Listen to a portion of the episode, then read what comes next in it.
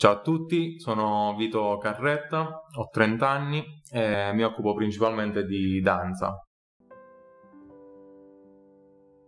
Questa passione è nata un po' per caso, in realtà nel 98 mio padre ebbe un incidente, andò a fare fisioterapia e la titolare, siccome aveva pure una scuola di danza, chiese, cioè, ha fatto il suo lavoro, hai dei figli, figlie femmine, veramente ho due maschietti, meglio, fallo venire, proviamo.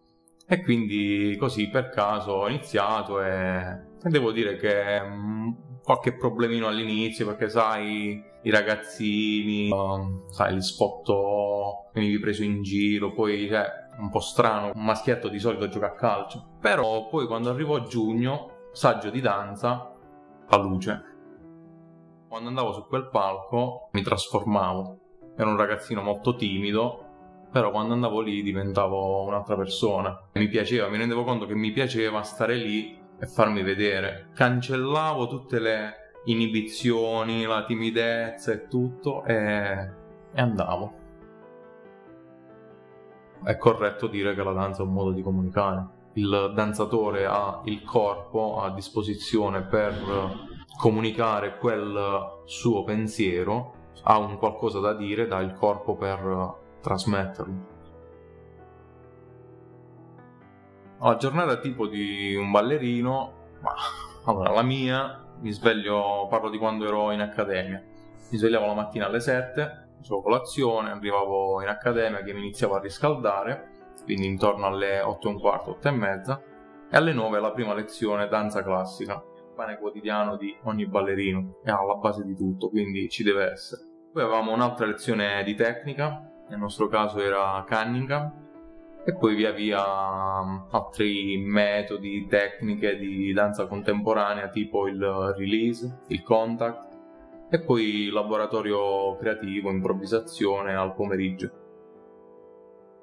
Quali ostacoli hai dovuto superare durante la tua preparazione? Ce ne sono un bel po' in realtà. Il primo impatto mi verrebbe da nominare il mio unico collega uomo che avevo in accademia. Stranamente ce l'aveva con me, forse perché non mi riteneva all'altezza. È una cosa che all'inizio mi ha fatto soffrire perché in una classe di 12 persone al primo anno, di cui 10 ragazze e 2 ragazzi, secondo anno, con, dopo che hanno bocciato 3 persone, ci siamo ritrovati 7 ragazze e 2 ragazzi. Per me dovevamo fare squadra, mi remava sempre contro, cosa che all'inizio mi ha fatto un po' soffrire perché avevo bisogno di una spalla. 7 ragazze più lui io da solo ma anche ai fini artistici, non solo a livello mentale, psicologico. Poi a un certo punto ho detto basta e l'ho fatto diventare un punto di forza, quindi col senno di poi forse forse devo pure ringraziarlo. Sono venute fuori delle cose molto belle, energiche, quindi il nostro rapporto così un po' non rapporto,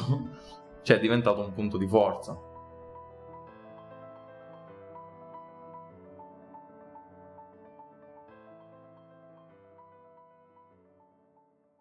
Stata la coreografia più difficile? La più difficile l'ho fatta in un villaggio vacanze in Calabria, subito dopo il diploma dell'accademia intendo. Cioè no, lì ci sono un gruppo di diversi animatori, ma a me serve un danzatore. Ho detto, vabbè, è un'esperienza che non ho mai fatto, eh, cimentiamoci in questa cosa nuova, pensando che, di dover fare la vacanza, cosa che non è stata perché io lì dormivo 3-4 ore a notte. Mi sono trovato a fare una coreografia bellissima, tra l'altro, una coreografia dei Momix che trovate su YouTube uh, su musica di Renato Zero, i migliori anni della nostra vita. Una coreografia pazzesca. Ho riscontrato delle difficoltà, ma anche per quanto riguarda la stanchezza. Infatti lì cioè, mi sono spaccato la schiena. La coreografia che mi ha dato più problemi. Comunque la reputo la mia preferita dopo aver superato degli ostacoli, cioè mi ha dato un sacco di soddisfazione, è stato bello portarlo a termine. Per me dietro una coreografia, come dietro a una canzone, un qualcosa, cioè devi avere qualcosa di nuovo da raccontare, altrimenti è semplicemente un pezzo che dovevi fare e l'hai fatto per racimolare soldi. Devi avere qualcosa da dire, insomma. Cioè si vede quando è una cosa naturale, che tu realmente hai da dire qualcosa, quando invece è una cosa costruita solo perché per il gusto di farla o perché va fatta. eh, sono passi e basta fine a se stessi. Che ci sono coreografie dove devi solo eseguire quel determinato passo che ti viene richiesto o addirittura imposto, tipo nella danza classica che ci sono quei passi con quei determinati modi, sono quelli e non, non puoi fare altrimenti. La danza contemporanea, come nei laboratori di improvvisazione, è bella perché comunque puoi variare ci sono coreografie dove sì, c'è il coreografo anche lì che ti dice devi farmi questo passo anziché quest'altro, però ci sono anche dei laboratori creativi di improvvisazione dove c'è questa persona dall'altra parte che può essere un coreografo, un regista, che ti conduce creando l'atmosfera più consona alla situazione per arrivare al, alla sua idea.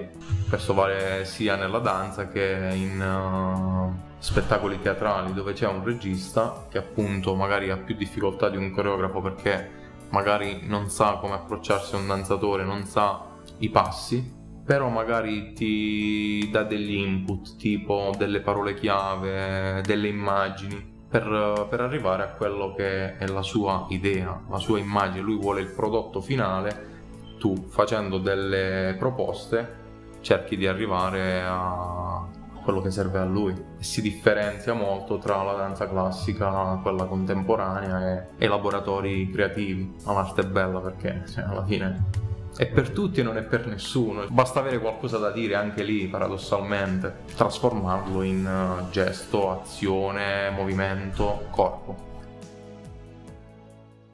Come affronti l'ansia sul palco? Io non ho problemi di tensioni sul palco perché mm, sono una persona che si fa tanti pipponi prima dello spettacolo, in modo tale da arrivare allo spettacolo preparato. Beh, mi reputo fortunato ad essere uno che si fa 3000 domande durante il periodo delle prove, che poi è giusto che sia così, credo.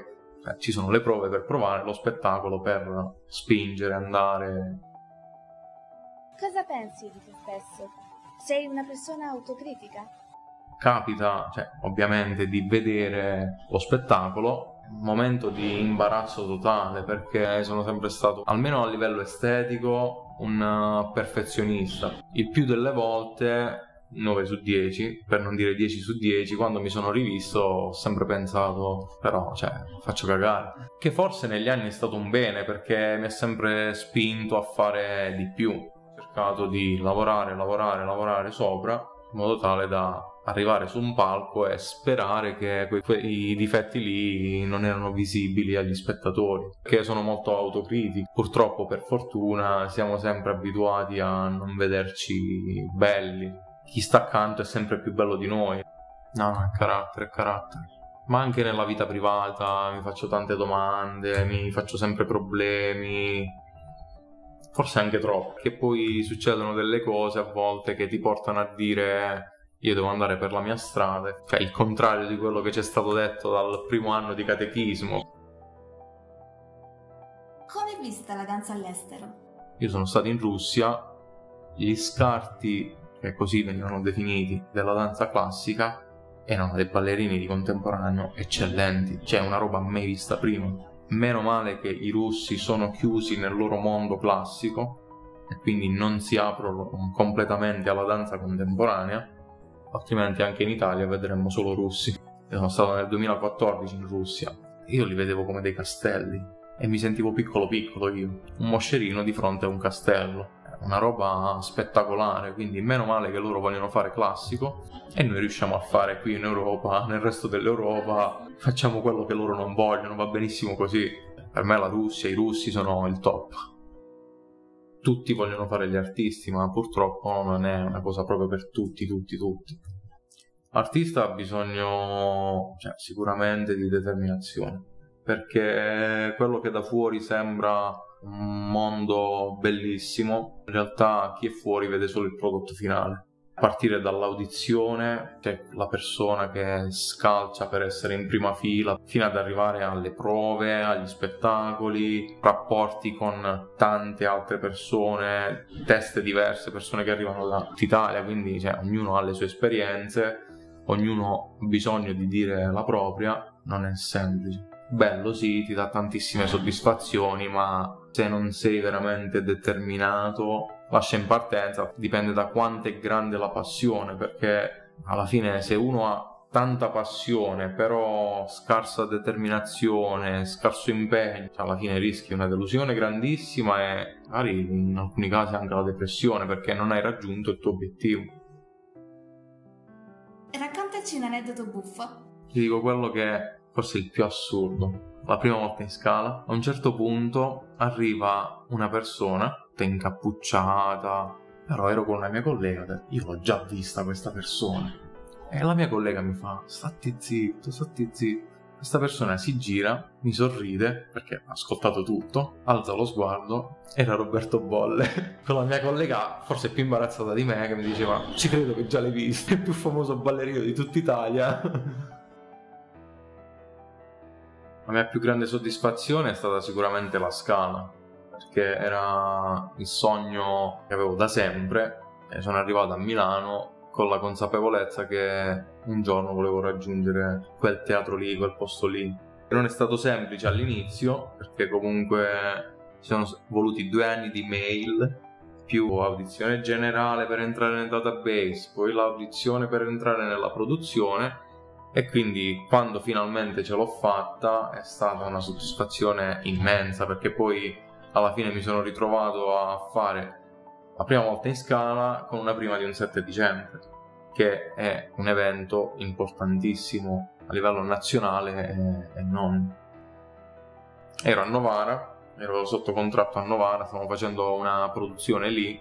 Questo mio collega mi, mi chiede se fossi stato contattato anch'io dalla Scala per questa audizione. Dopo aver verificato, gli ho detto di sì. Ero un po' scettico all'inizio sul presentarmi a questa audizione in realtà ha insistito abbastanza lui, perché dice alla fine abbiamo avuto la fortuna di avere il giorno libero, andiamo, non ci costa niente. E alla fine mi ha convinto e come spesso accade in queste storie, io vengo preso, lui no, ho dovuto offrirgli una cena perché si è imposto, ha detto adesso mi offri una cena perché se non fosse stato per me tu non ti ci presentavi neanche. È stata la soddisfazione più grande perché intanto era sogno che avevo da sempre. Poi ho avuto la soddisfazione di portare i miei genitori in scala. Grazie ad un cantante io sono riuscito a posizionare mia madre in prima fila in scala, cioè una roba bellissima, quindi indescrivibile. Ragazzi, con impegno e determinazione si possono raggiungere obiettivi inimmaginabili, quindi testa bassa e lavorare.